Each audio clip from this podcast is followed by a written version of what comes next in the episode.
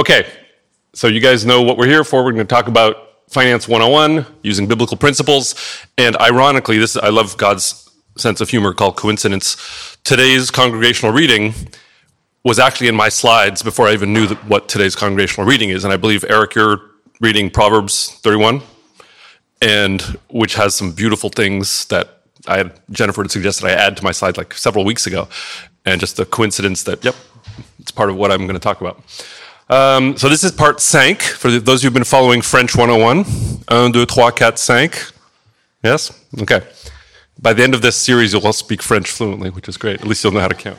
Um, you guys know who I am, but this is for the online stuff. Parts 1 through 4 are available. Um, so if you guys want to go, if you missed the session or want to review some of those, they're all over the place. And more and more of you have asked for one on one time. Please continue to ask for that. More than happy to spend time with you on this. And tax advice doesn't guarantee results, particularly here. I'm going to talk about retirement stuff and I'll make some assumptions on returns uh, over the long haul, and those aren't guaranteed, as we all know. So we've talked about income, getting a job or some form of income as kind of the basis for you know, biblical financials. You need some form of income. Um, and choosing careers, diplomas, vocations, trades, whatever that have potential outcomes that give you income. Tithing, we've talked about, and continuing to do that uh, as first order of business, giving back to God. Expenses, managing your expenses, having a budget, um, and just being on top of that, knowing where your money's flowing. Um, debt, good debt, bad debt. Um, taxes, inevitable but avoidable. That's the the one way to look at it is how can you minimize. We'll talk about that with retirement. That's one of the greatest things you can do is avoid taxes now or later, depending on which um, approach you choose. Uh, and that will compound over time, particularly for those of you who still have 40, 50 years before you retire. Uh, we talked about savings, forcing the savings, not spending, deferring gratification, and making sure that money gets set aside for college, for kids, for your health, for emergency funds, for parents' health, all this stuff. You need that buffer and you need to build it up. Um, and then now we're going to talk about retirement. That feels very far away for many of you, but for me, it's probably 10, 15 years away. Hopefully sooner, um, but probably not. Um, 15 years goes by very fast. For all of you, you, most of you have 40, maybe 50 years ahead of you, depending on when retirement age is, when, when all you get to that, that age. That's a wonderful thing. And the long term compounding, the concept of compounding interest, will play here uh, quite a bit with retirement. Um, then we'll talk about fun and we'll wrap up with some administrative stuff. So, retirement. If it's 30, 40, 50 years away, start now. Right? If you don't have an IRA, a 401k, if you don't have those, start now. Like literally tomorrow, open up an account. If you don't have one, do it. And I'll talk about which flavors but don't hesitate. Don't waste another week. Get it done now because this will pay off in decades from now. Life expectancy in general is going up. Longevity getting longer and longer. You're going to live, hopefully, well into your 90s, if not, hopefully past 100, right? And that means you need enough money to live a decent quality of life and be able to stomach the inevitable health things that happen later in life. You won't necessarily be able to count on your kids to pay for your retirement, um, although that would be nice, but you need to plan for your own retirement. Nobody else is going to do it for you. And if you run out of money, which I'll show you a scenario where you run out of money by age 80, well, then you're going to go back and start a career again. And what do you do at 80 when you know you're probably not the most hireable? Although these days, maybe they'll hire anybody to do anything these days, given the job market. But you have to go find another income, a source of income, and that's really difficult to do at that you know advanced age.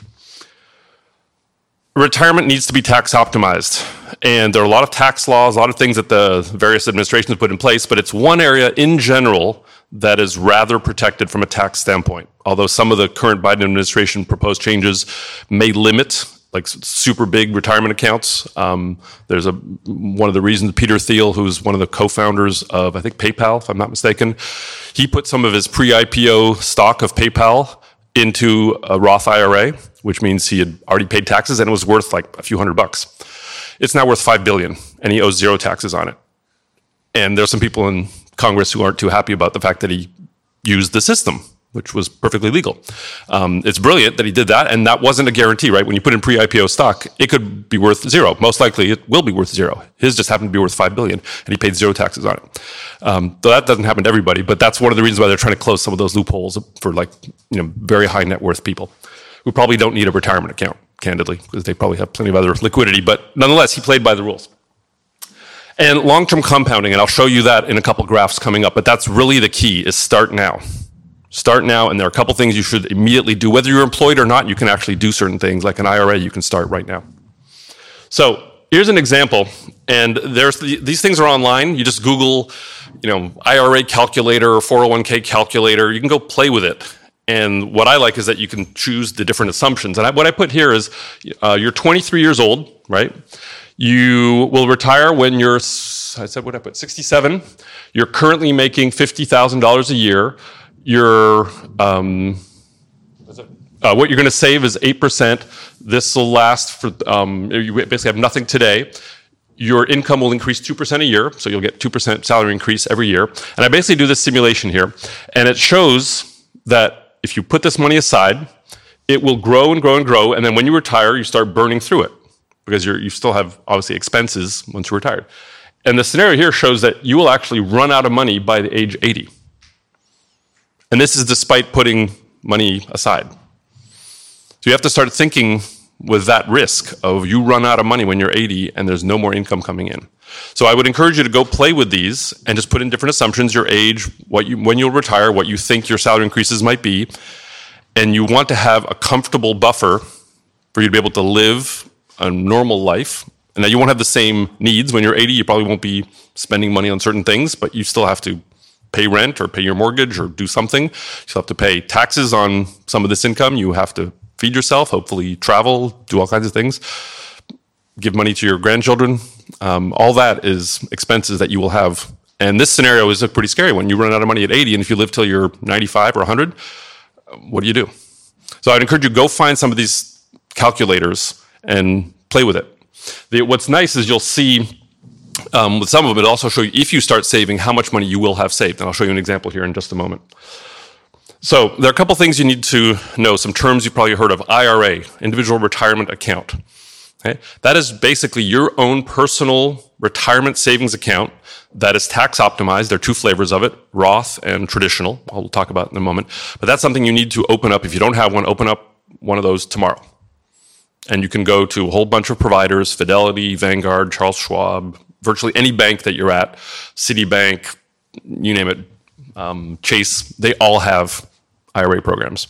Um, I recommend the ones that have no fees or low fees, like Vanguard and Fidelity. They're huge, they're big, they're stable, they're never going to go out of business, or most likely will never go out of business. Um, and they, they basically take care of stuff for you. And that's where we've had all of ours at either Fidelity or Vanguard. Um, they're trustworthy, reliable, but shop around and see what you, what you like. There are two flavors. One is called Roth and one is called traditional. The traditional one is you put money in pre tax, so it comes out of your paycheck or it comes out of, you know, you can contribute from wherever, and you haven't paid taxes on that money yet. It goes in and then you can't touch it. You literally cannot touch it till you're 57 or 62 or whatever the age, retirement age will be. And when you pull it out then, you pay taxes then. So 40, 50 years from now. You have no idea what the tax rates will be then but if you're retired, you probably don't have that much income. Therefore, your tax rate's probably lower. If you're at the beginning of your career right now, though, your tax rate may be the lowest it's ever going to be. And that's where the Roth IRA comes in. Roth IRA is you pay taxes now. So let's say your early career and you're paying 20 some odd percent tax rate. Pay the taxes now, and then that money that you put away, you will never pay taxes on it ever, ever again. And so I recommend do the math, talk to a financial advisor. But if you're early in your career, you're young, and you have a ridiculously low tax rate compared to what it potentially could be 40, 50 years from now when you might be in a higher tax bracket, better off paying the taxes now, and then everything else just rides tax free. All the gains are tax free. You will never pay taxes when you pull it out. And that is a, a beautiful loophole um, that's called the Roth IRA. I encourage you to actively look at that one, given your own personal situation. That may make the most sense. It, that did not exist when we started retire, putting money in IRA, so we have a traditional IRA. Um, and hopefully my tax rate will be lower when I retire than what it is now. So I'll be I'll be okay at that point. But had I known, it probably would have been smart to start a Roth IRA early in my career. So what we've done for Matthew and for uh, for James is we started both a traditional IRA and a Roth IRA, but most of their money is going into the Roth IRA because their tax rate is low today and certainly lower than it will be 40, 50 years from now. So read read yes, Monica.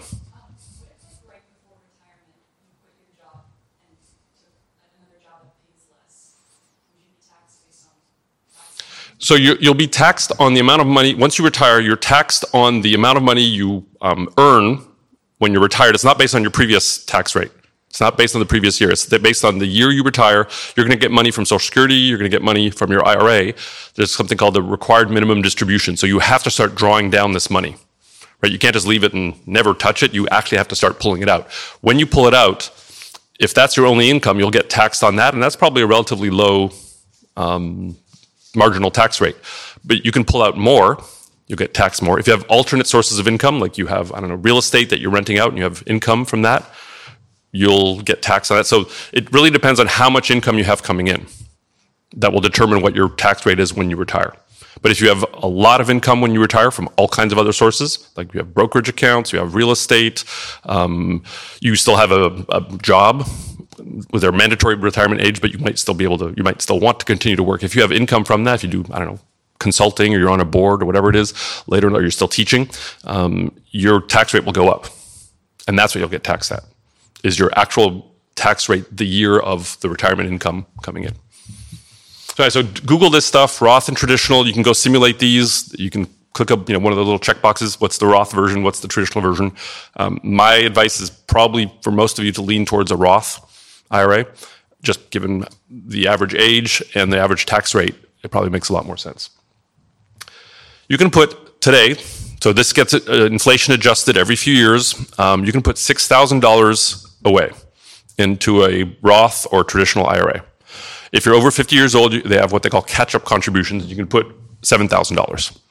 So for somebody who's over 50 and you have another 15 years, you can actually add an extra thousand uh, dollars for people who didn't start these things early enough in life. But you don't have most of you don't have to worry about that. Um, but you can put 6,000. So how much should you put away? 6,000. Right? If you can, do it. If you can afford to, do it. And 6,000 divided by 12 months, it's a few hundred bucks every month. So I encourage you to make that kind of the way to think about it. Ooh, six thousand dollars. I don't have six thousand dollars, but do you have with whatever salary or income? Do you have enough to put aside five hundred dollars every month? You probably do, depending on your income. So max these things out. Automate it. Just like I mentioned, all the other things that you need to automate, you go in there and you make sure this is taken out of your bank account automatically. So you don't have to remember, put a thing on your calendar. Ooh, I forgot this month. You want this to be automatic. So it pulls out 500 bucks on the 15th of each month, starting in January all the way through December, and it just happens automatically for the rest of your life. Just do it. And then whenever the tax laws change or the inflation adjustment happens and it goes from six to seven for people under 50, most of these websites do it automatically for you.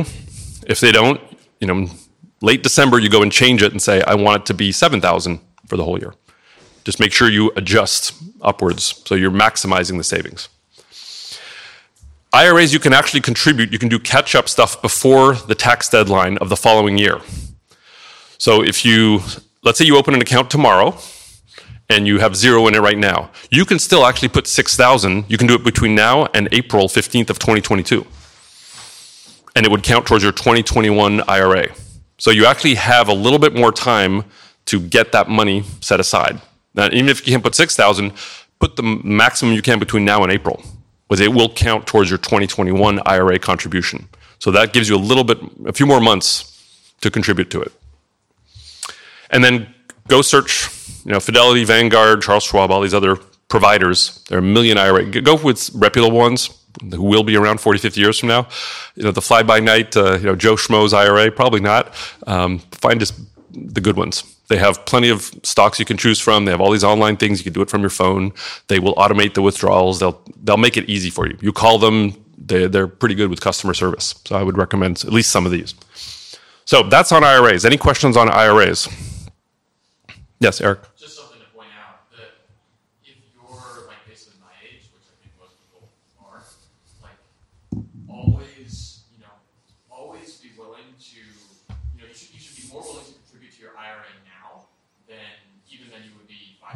Now Mm-hmm. your dollar, just because of compound interest, is worth so much more now than it will ever be. Yep. Right? If you just do the math out, right? If you're if you're 24, if I'm I'm 24 right now, if you're my age and you contribute one dollar to your IRA right now, assume like an eight percent return or whatever, that's worth that's worth 21 dollars at retirement. Yep. So every dollar you contribute is 21 dollars. Absolutely. If you wait five years to do that, it's only worth 14 dollars. Yep. Right. So that's a that's a uh, like a Quick math, but it, it's a great way to illustrate the compounding, the power of time and compounding. So for every every you know every dollar that you contribute to your IRA right now, you have over twenty dollars in your IRA when you're sixty five. Yep. That's why go open the account this week. we talked about it on Friday. Um, you know, you just open up these accounts quickly. Josh, do you had a question? Yeah, I don't know if you're going to go into 401k. Yep, that's next. That's coming up next. Um, and it- with, with an IRA, basically, it's money you put into um, a Vanguard or Fidelity, and then you can invest those, or you can have them invest them for you, and you can buy stock, mutual funds, ETFs, gold. I mean, you can buy a whole bunch of stuff. There are some things called self-directed IRAs. You can buy. We talked about this yesterday. You can buy art. You can buy real estate. That's a little complicated, but it is possible. You can put in pre-IPO stock, like Peter Thiel did. Um, let's keep it simple. You basically invest in stocks, and at your age, invest in stocks because you're going to ride the market for the next 40 years, and you're going to do well. Right? Later in life, you probably want to tone down the risk profile of your IRA investments, um, but for the first 30 years, go aggressive. There's really very little to lose. So here's an example. Um, so you have zero in your IRA now. This is a Roth IRA. So this is money that you've already paid taxes on. So it's kind of tax tax deducted already. And you're you're going to put in your six thousand. You're 23. You're going to retire at 65. Expect seven percent return. And here again, you can assume the stock market does this, that, or the other. But on average, historically, it's roughly done done that. Your marginal tax rate is 24 percent here I am just picking an arbitrary number, and you contribute $267,000 over the course of your life. What it's worth by the time you retire is 1.5 million. So you put in 200 and some odd thousand, you retire with 1.5 million. And you don't have to pay taxes on it. You get 1.5 million with no tax due. That's the power of basically 42 years of compounding.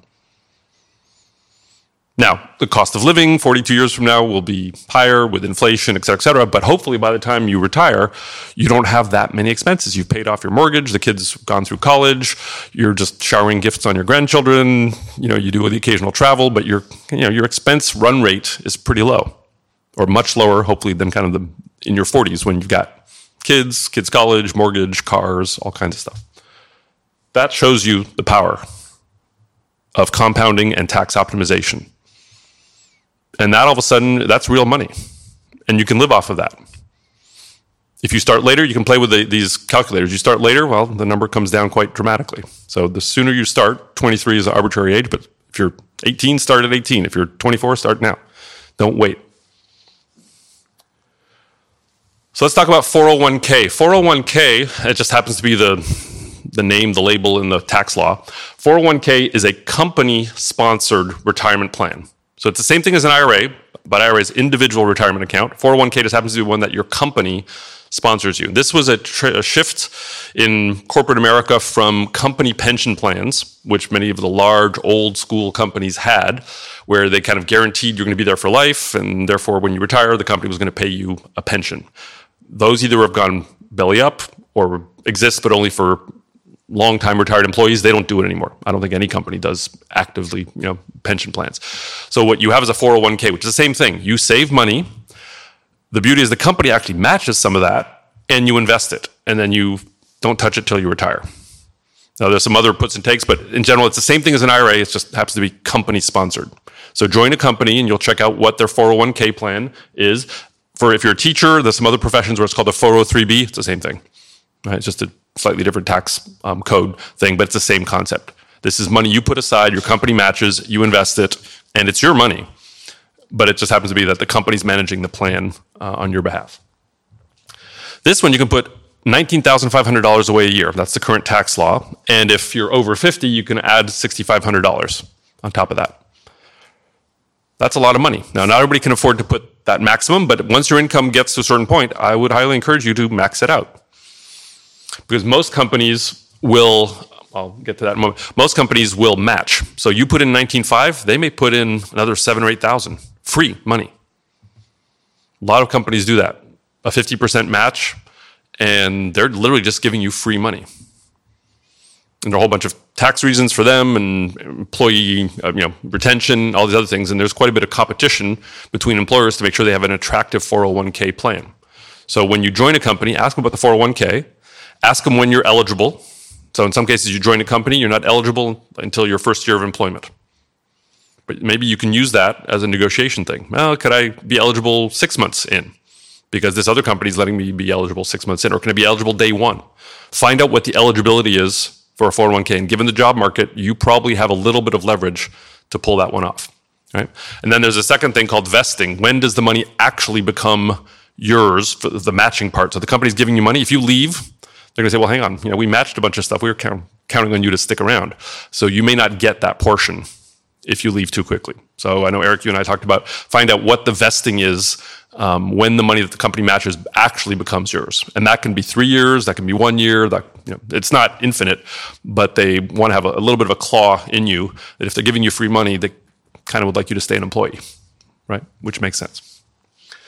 401ks in most companies offer traditional and Roth 401ks. So the same guy called Roth, same plan. You can either contribute pre-tax, which is a traditional 401k, so you get your salary and then money gets pulled out, goes into this 401k account, and you don't pay taxes on it until you retire and you pull it out.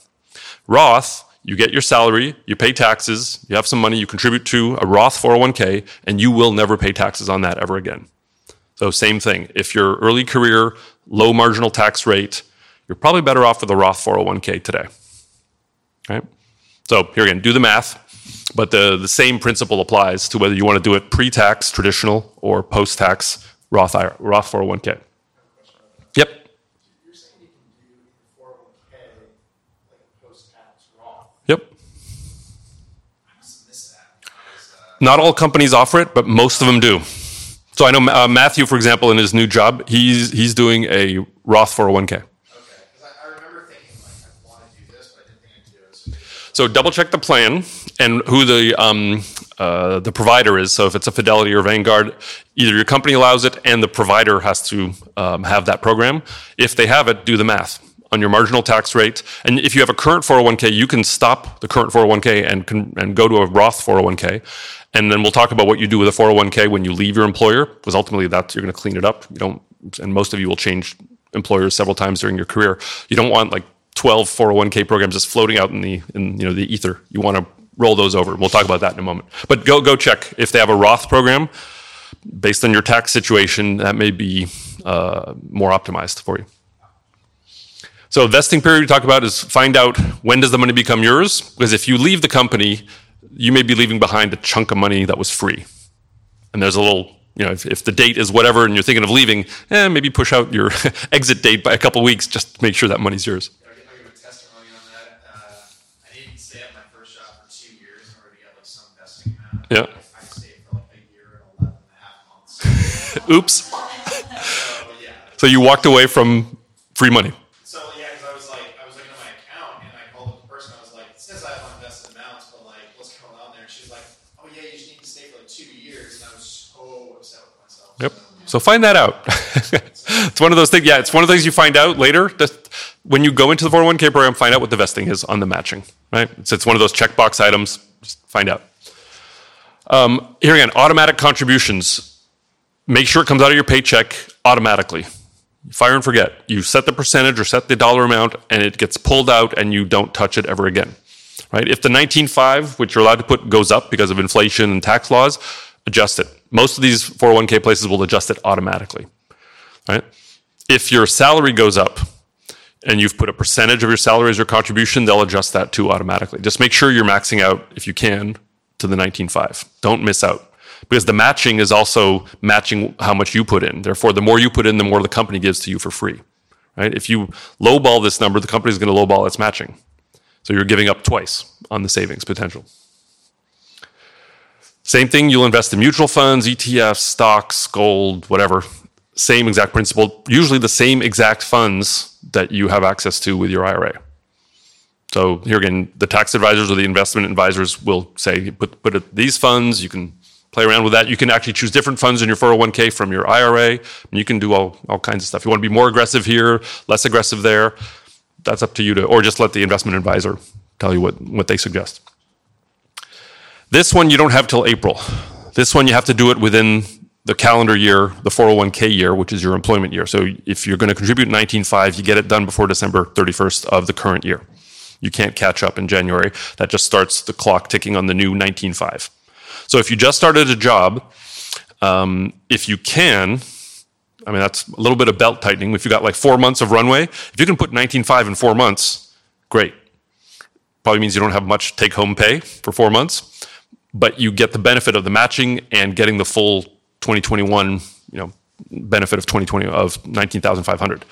If you can't, just do as much as you can in the last three, four months of the year, and then January 1st, you start, you plan to do the full year contribution of 19.5. So you take 19.5 divided by 12, so the 12 months, that's how much you should be putting in every single month. If you're paid every two weeks, you divide by 24, and that's every paycheck, that's, you put 124th of 19.5. So it just comes out of your, um, your income statement or your um, payroll. So the key is do both, right? Don't pick one or the other, do both. If you're employed and your employer has a 401k or 403b, do that. That's a no brainer. It's free money. It's 19.5, it's free money that they match. And do the IRA. And the IRA you can start literally tomorrow, whether you're employed or not, whether your employer has a 401k, do the IRA thing starting tomorrow. And the minute you're employed, do a 401k or 403b.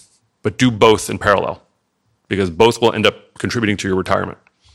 And I'll give you the other reason why you want an IRA account is when you not only automatically contribute, but when you leave your employer, don't leave the 401k plan with the employer.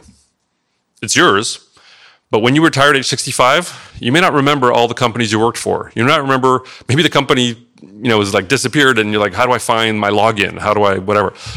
You want to roll these things over to your own IRA. So you're allowed to tax free move anything you've accumulated, including the company matching, from your 401k into your IRA. Then it's yours to manage, yours to control. So I've done that every time I change companies within two weeks. I roll over from the 401k into my own individual IRA. So everything gets centralized in one account that I then manage. So Jennifer just changed teaching jobs. We did it within like a week of her leaving the previous school. Boom, you trigger the rollover. It's pretty easy. It's just a little bit of paperwork but it, it literally it's a tax-free event it just gets moved over and invested into your ira account. And you want to do that every single time. You don't want straggling 401k things that you'll, you've forgotten about 30 years from now. Where is that you know statement? You don't want that.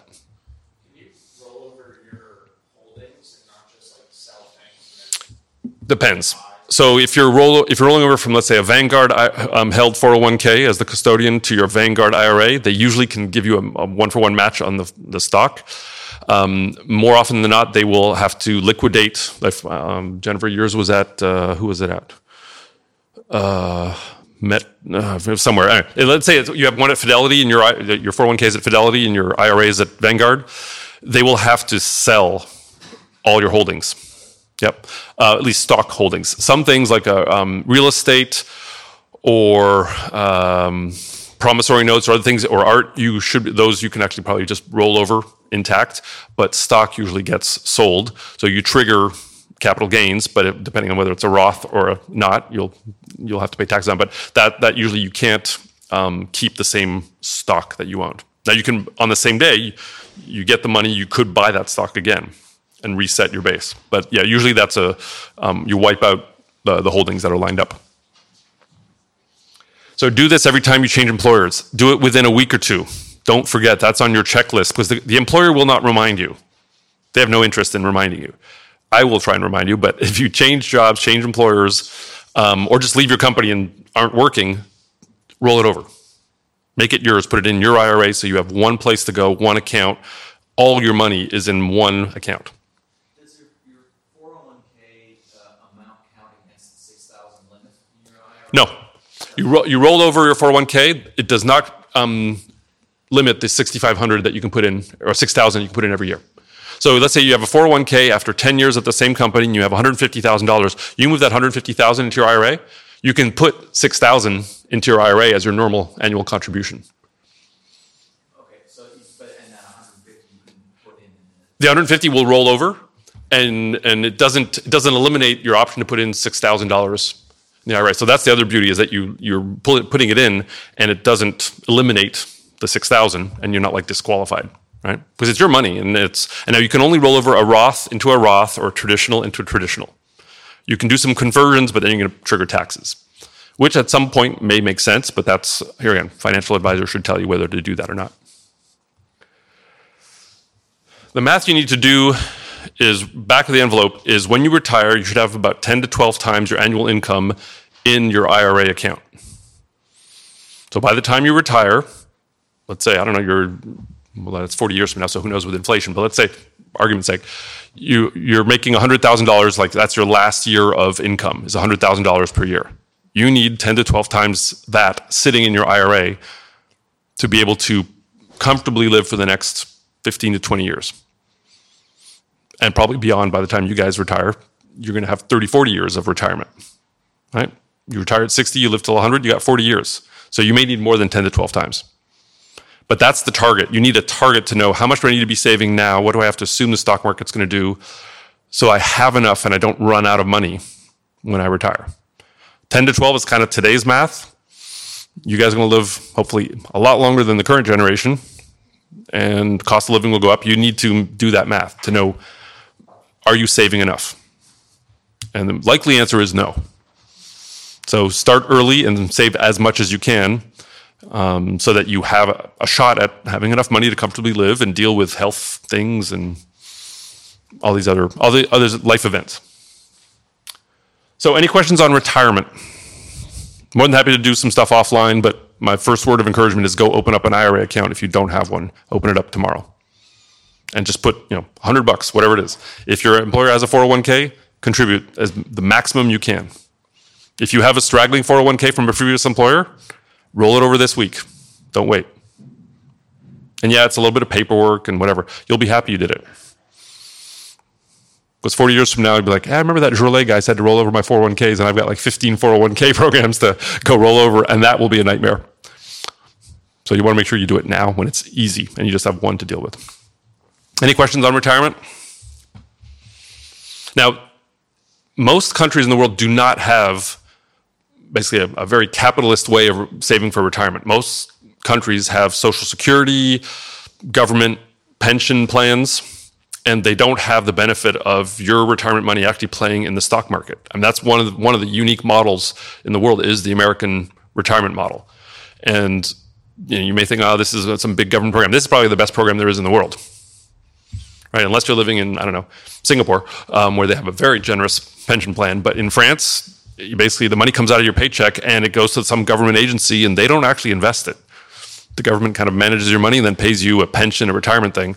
Um, it may not be the best return and you don't control it, right? So consider this a huge benefit of living in a um, you know, stock market centric capitalist uh, economy is you actually get to choose where you put your money, and your money goes back into the economy and contributes to growing the economy.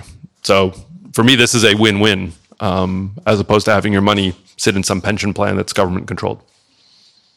Let's talk a little bit about fun. So when you've done all the other things, so when you've made money, given back to God, paid your expenses and minimized your expenses, paid off your debt, paid your taxes, saved money, and put money aside for retirement. What's left? That's what you get to have fun with, if there's anything left. and remember, fun is at the bottom of the list here. It's not the second thing, like, ooh, I made money, I'm gonna go you know, blow it on something. No, right? It's something that has to be a consequence of all the other choices in life, right? And you know the, the biblical recommendation, yeah, sir, have fun, have parties, have you know, go enjoy you know dinner out with friends, but do all the other stuff first. Give to God first. Be planful, you know. Be don't be um, slothful. I mean, all these things that let you check off check off all the line items there before fun. Now you should still have fun, um, enjoy life, but a enjoyable life also means you have a healthy financial life. You're not worrying about it. It's not keeping you up at night. You're not kind of winging it saying, oh, retirement, I'll worry about it when I'm 60. Right? The peace of mind that comes with having a healthy financial life is very precious. Right? Um, remember to give back. right? Part of the fun is also giving. So giving to your church, giving to family, friends. Better to give to all those people than to the IRS. You have to give the IRS some because inevitably they come after you, but wouldn't you rather give to some other cause, some other friend, some other reason, right? Kind of spread the, spread the fun, enjoy the fun. Um, delayed gratification, right? Don't just spend the money because you have it, save it. If you have excess money, put it in the IRA, put it in the 401k, put it in a brokerage account, right? Save for a rainy day, or save up for those big life events buying a house, buying a car, sending a kid to college, right? That's also part of the fun is planning ahead for those big events because the day you buy that first house, the day you buy that first car, the day you send your kid to college, because that, that's part of the fun is planning for that. Live within your means. Don't have fun you can't afford. Right? So no bad debt. Don't put it on the credit card just because you really feel like it. Because that will catch up with you. You'll pay interest on it. You're preventing the savings through retirement. And when you're 65, said, "Oh boy, I really had fun 40 years ago." Doesn't work that way. And the other thing, for those of you who are married, um, this has to be a joint effort, right? And actually, Proverbs today that we're going to talk about, um, that's exactly what it is. You need to do this as a couple, right? The number one reason for divorce is money, right? So whether both spouses have a job or not, it doesn't matter. It's still something you should do as a couple because you're planning for kids, you're planning for a house, you're planning for college, you're planning for retirement. Um, statistically, women outlast the men in terms of longevity. And if the man is the main breadwinner, you have to make sure that there's enough money for when you pass away for your spouse to continue to live on, in some cases, for many, many more years. Right? So you need to do this planfully together if you're married or when you get married. Um, today we're going to talk about Proverbs 31. So I think Eric's doing the congregational reading, so I won't steal his thunder. Um, but I find that this passage, Jennifer suggested I put this in here, because it really calls out the role that um, the, the, the um, woman of, of um, noble character plays in the household. And it's a very strong biblical role. And that's true for the household finances how you run the house, how you run the retirement, how you run the savings, how you run the expenses. It needs to be done together, right? It's not something, oh, just the husband does it and don't involve the wife in the discussions, the decisions. No, it's something you need to do together as a couple. And start doing that early when you're married um, or when you're planning on getting married. Have that conversation. Have that money conversation early. Not saying get a prenup. That's different conversation, right? But this is so this is a lifelong task as a couple, and it should be fun, sometimes stressful, um, but it's something that you should make a regular conversation. You don't need both of you to do taxes, right? One can do the taxes, etc. But you should talk about big decisions. You should talk about retirement. You should talk about jobs and careers and income and tithing as a, a healthy part of a, of a couple, a biblical couple. So I'll let Eric do the, the reading later on, and I'm sure he'll talk a little bit about this. But I, that's a, it's a beautiful passage, and it's a, it's funny coincidence that it's today's reading. Uh, so this is the list. I want to wrap up with kind of some uh, budgeting and administrative stuff, which sounds not that interesting, but it's essential um, to kind of put a, a bow around all this. Um, start with a budget. If you don't have a budget, you don't know, kind of, you're flying blind. You don't know where the money's going. Um, Eric and I spent some time over the last few weeks actually you know, looking at their budget, and it's great. It gives you insight. Where's the money going? Ooh, I didn't know. You know, when you add all this up, that's a lot of money going out to this thing. Or hey, I can't really do without this. And it's it's just good visibility. It's like an X-ray into your financials. So do a budget, um, and you look back the last three months, last twelve months, whatever you data you have, just get some history, and then start with okay. Well, I'm going to assume hundred bucks a month in I don't know MTA, you know, Subway stuff, and fourteen ninety nine on Hulu and Netflix and Amazon Prime, and what else do you guys have? He's got them all. Um, and then there's that 50, 30, 20 rule. So there are the, the things that you have to spend on, right? So taxes, house, you know, rent, et cetera, et cetera. Uh, then the things that you know you you'd like to, and then whatever's left over is your are your savings, right? So make sure you start with I need to save this much. I need to put this much aside for the IRA, this much aside for the 401k, this, you know, save all this money, 529 plan. Then these are the, the incompressible, unavoidable expenses like my rent, my food, that stuff. And everything else is kind of the ah, nice to have. That's the fun part. If you don't have this visibility into your monthly and annual expenses, you are flying blind and you're probably burning a hole in your pocket and spending more than you can afford and definitely not saving what you should be saving. That's usually where it goes is that you don't actually put the effort into saving enough early enough because you're overspending. Right? So get a budget. And I just take an Excel spreadsheet or a piece of paper, doesn't matter. Big buckets, doesn't have to be, you know, 200 lines long. It can be 15 lines long. Here are the big categories where the money's going.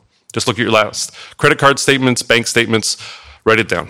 Or get one of those, you know, software like Quicken or, um, or QuickBooks or whatever you want to use and just track it there. So the 50, 30, 20 rule, we talked about just make sure you have these buckets, these categories. What do I really need to spend on? What would I like to spend on? And what do I really um, can't afford? Where should I stop spending on things that honestly today, given income, lifestyle, et cetera, I just can't afford? Let me go. Okay, so this is the admin side of it. But I, these are things that will come back and bite you if you don't do them keep all your records, all your statements, and try and keep them electronically. So PDF versions, I mean, go go e-file. So don't have people send you actual pieces of paper anymore. Hopefully you don't, but save a tree. But also get the the PDFs and put a name that you will recognize. So put no Citibank checking October 2021, and put it in a folder. Right? Because then you can search for it and you have it electronically. Because what happens is, first of all, when you file your taxes, you need these documents. If the IRS comes and audits you, they're going to ask you for five or seven years worth of these documents. It's just a lot easier. You can just copy paste, right? So download the statements, right? Download all these statements, keep them in folders. It costs you zero to put them in a folder on your computer, right? So have these documents and give them a name, not just some of the gobbledygook, you know, filed names that they have. Give it a new name so you can search for it, right? And try and be consistent. Like if one one document you call it Citibank checking, and the next one is City check, eh, not great. Try and call it the same thing. Put a date on it. Right. Just be rigorous in keeping your documents uh, organized. Keep all of your official documents up to date and renewed, and that means things like driver's license, passport, state ID, social security number. Do you have all these documents? In a single place? Do you have pictures of them on your phone in a hidden folder? Right? Do you have all these things? If you don't have a piece, a valid piece of ID, technically that's, you know, you can't do much. No, actually, you can vote, I think, apparently. you can vote without any ID, but you can't do anything else in this life. You can't rent a car, you can't buy a house, you can't get on a plane, you can't do anything without ID. If you if you have a passport, if you're planning on traveling, you can't have a passport that's expiring in less than six months. If you don't have a valid driver's license, if you haven't renewed it, if you don't have a state ID, you need something. Have all these documents, have pictures of them, right? Have PDF versions or JPEG versions or whatever on your phone in a hidden folder, right? Have them with you or have backups in the cloud put the expiration dates for all of these documents on your electronic calendar. So we have a lot of passports just because of all the nationalities that I've, I have. So we have 11 passports between the four of us. There's always one of them expiring, just statistically, right? I have every single one of our passports on the calendar, even if it's like 2032 on July 14th, it's on there. And it reminds me nine months before it expires to go and get it renewed because I don't want a passport that's less than six months valid which means you have time to go renew your passport or go to the consulate or go wherever you are. Yep, I can get the passport renewed. Do that with driver's license, do that with every other document. If there's an expiration of the document, put it on your calendar and don't have it remind you the day before. Right? Usually it's three or six months to get something renewed. There's a huge backlog in passport renewals, right, because of COVID. And if you're planning on traveling or need a valid driver's license, you get you show up to rent a car and you don't have a valid driver's license, well, good luck. They won't say, oh, we trust you. No, they want a valid driver's license. You want to open up a banking account, anything. You need a piece of ID that's valid. So get e statements. Don't um, have physical mail also because you will move. Most of you will not be in the same apartment or same house five years from now, 10 years from now, yet your mail will still go there. And mail forwarding, nice and all, but doesn't always work. Right? So get the stuff sent to you by email because your email will probably still be the same one 20, 30, 40 years from now if we still have email by then.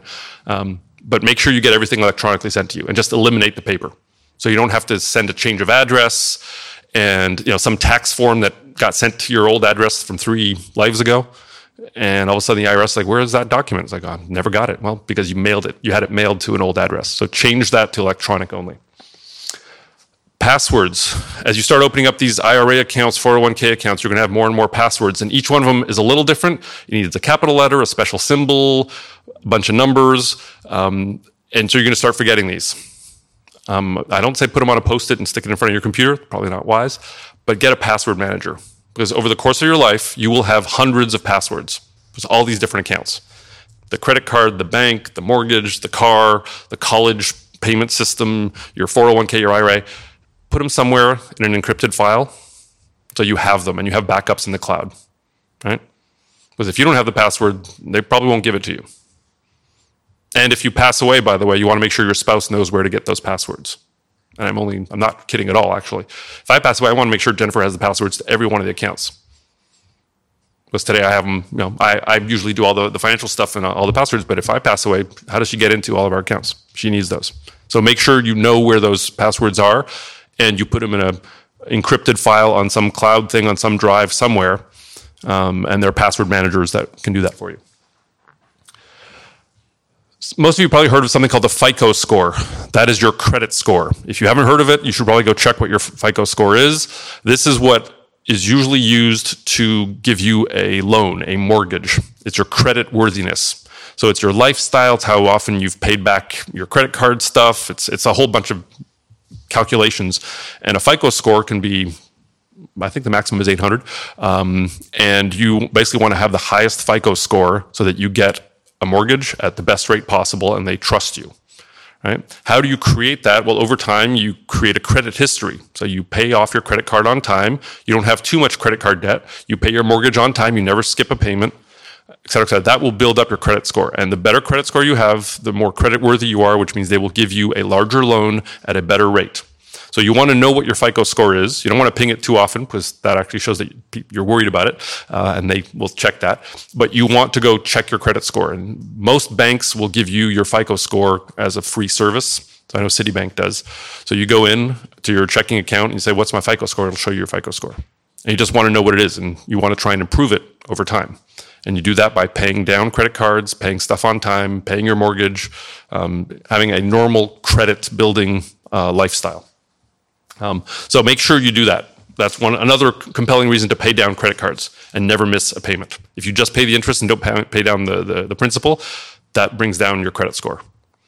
And the day you want to buy a house, you want the best score possible so that you get the best mortgage at the lowest rate, right? And they, these are things not not all of you are going to worry about it right now, but 10 years from now, when you do buy that house or do buy that car, et cetera, or take out that student loan, you want your credit score to be in prime position right? So you get the best interest rate. This is something at some point you should also worry about the inheritance that your kids will have, right? Estate planning. Now that's something in the tax laws that's changing literally every administration, but it's something you want to work on. Know, when you're about to have kids, you want to start thinking about how do we plan for our kids to inherit? You know, once we retire, once we die, how do we pass on money we've accumulated, real estate, other things to the next generation? And that's something I encourage you to do when you're about to have kids. Start thinking about estate planning. Go talk to an estate planning lawyer, and you can create in the United States something called a trust. Um, and you can start putting some of your assets into a trust, which protects it from certain taxes, and sets. You can still use them. You can still use all. You can have your house, your apartment in the name of the trust, but it means that when you die, that can get passed on without estate taxes. Because here again, IRS, Uncle Sam is very good at taxing you with everything that happens in life and death is one of those events where Uncle Sam comes in and takes his fair share of whatever you left over, unless you planned for it through estate planning. So it's a somewhat complicated subject matter, but at some point when you're about to have kids, go talk to an estate planning lawyer and just spend an hour. Usually they'll give you an hour for free or half an hour for free. They'll say, here's what we suggest you do. Set up a trust. And it's a lot of paperwork. You have to sign a bunch of stuff, but allows you to, and at the same time you do a will and a power of attorney. So a will is, you know, when I die, I want the things to be divided this way. Um, and power of attorney, uh, usually a health uh, is If I am kind of brain dead and on, you know, don't sustain my life or donate my organs or whatever you want to put in there, get that document also done. Right? And then a state lawyer will usually be able to do power of attorney and the health uh, directive, as it's called, a will and a trust. All signs kind of like, oh, that's really far out in the distance. Eh, it happens. Right? Better to do it early. So I would encourage you to go find an estate lawyer at some point to get that, that paperwork done. And when you buy a house, you put it in the name of the trust. When you open up bank accounts, you put it in the name of the trust. And this is just some of the admin stuff you can you can clean up. Only use credit cards that you can track electronically, right? Don't have stuff that's you have to do it manually. So if you can download them into Quicken or have them online, make sure all of these transactions you get them imported into this Quicken thing because that allows you to track, therefore do a budget. Right? It's really easy to just say update all my accounts and it updates everything, including all the credit card transactions. And then you can put codes on them. Usually it'll recognize, hey, this was food, this was going to the movies, this was, you know, plane ticket, and it just categorizes it by buckets. And all of a sudden you push a button and say, what was my what, what should my budget be? So use the power of uh, computers and electronics that you, you don't have to go in and re-input everything manually. Most credit cards, most banks will let you import all these transactions automatically. Remember that a debit card is the same thing as cash, right? Debit card takes the money out of your account. So it's not a credit card, it's debit. Now, it's maybe safer to use a debit card because it's real money that's taken out of your account and therefore you're not living off of credit. Um, a credit card is debt. And unless you pay it off systematically every month, you're incurring interest. So the preference is use a debit card because it's just rather than using cash, you're using a debit card, or use a credit card that gives you miles or whatever it gives you, you know, uh, on some airline, but then pay it off. So use it just like you would a debit card. You get the float. It basically doesn't take it out of your account till the end of the month or the middle of the month, but don't incur the interest. So make sure that you optimize here. Again, if you have too many credit cards, your FICO score will go down. So eliminate, cut them, literally cut them and stop them because you'll incur fees or you'll be tempted. Have one or two cards. You don't need that many cards in life. You have a debit card and you have a credit card, and that should be plenty. And avoid the interest because they will get you. If you don't pay it, if you miss a payment, if you overspend, they will charge you an arm and a leg. And arm and a leg is you know 14, 15, 24, 30%. And that's just silly to waste that money and give it to a bank when you could have avoided that and then go get a program. Go get, go get Excel if your life is very simple, or go download Quicken or whatever other. You know, there are a bunch of other uh, financial programs out there to track all of this. Start with one of them, and just get the discipline of uploading. You know, all your transactions, your IRAs, your every account, every credit card, everything you do, you should be able to link into one of these programs. And then it's super simple to track. You can do graphs and charts and bars and budgets. Um, just make your life simple with the power of using a computer to manage your budgets. Don't get a physical check from your employer, have it directly deposited so it's in your account automatically. Do the auto tithing. We've talked about that. Just make sure that comes out automatically. It's a lot simpler for me to administer the church stuff, but it'll just make it, you know, a recurring automatic thing for you. Um, auto save everything. So whether it's your IRA, the 529, the unified gift to minors, 401k, get those things automatic. So they just come out. You don't have to think about it because you will inevitably forget. So just make sure these things come out every single month or every two weeks when you have a paycheck. Just set it and forget it for the rest of the year. And then update it, usually in December, update it for the next year. If you have a salary increase, if, if you have a bonus or whatever, you update these things. But otherwise, you do it once and leave it, ride it for the rest of the year. Same thing with debt. Put in place a way to automatically pay off any credit card debt you have. Just set it up. Don't just wait, oh, I had a good week, you know, I'm going to go put it in. No, just do it automatically. So it just chips away at the debt and finally eliminates it at some point. And then, if you can, your bills too. Just have everything automated. It's one less thing, one less hassle, one less thing to worry about. You just get everything automated on your computer. Um, otherwise, you will, you will forget, you'll miss a bill, something will get shut down, you'll incur a tax thing if you don't have these things automated. So that was budgeting and administrative stuff. Let me close off with uh, we're actually going to end series five. That's good. Um, pray about this stuff right? And refer to the Bible. There is a lot of wisdom in the Bible on how to manage finances. It doesn't talk about IRAs and 401ks, but it does talk about being good stewards of the money you have and planning for the future and retirement. All that's in the Bible. So refer to the Bible and pray about this. If you have money issues, pray about it, but also talk to people. Talk to brothers and sisters in, in the church. We've all been through our own personal experiences with finance, and probably some wisdom can be shared. Mistakes that I've made, happy to tell you to avoid those mistakes. You can make your own new mistakes, but don't make my mistakes. Right? Um, work as a couple right? Don't be alone in managing your finances. If you're married, do it together, right? It's important, it's biblical, um, and two people are usually smarter at looking at these financial uh, issues and encourage each other and push each other. It's like, hey, we're about to have a kid. Did you open up that 529 plan? Oh, no, haven't done it yet. Well, let's do it, right? Encourage each other as a couple. Learn go to you know look at there's a bunch of stuff on youtube google stuff ask for advice. There's a, there are a ton of resources way more resources than when i was your age on this. You know, i had the benefit of my father-in-law so jennifer's dad he gave me a lot of this advice but it was verbal. Now you can just google this stuff right?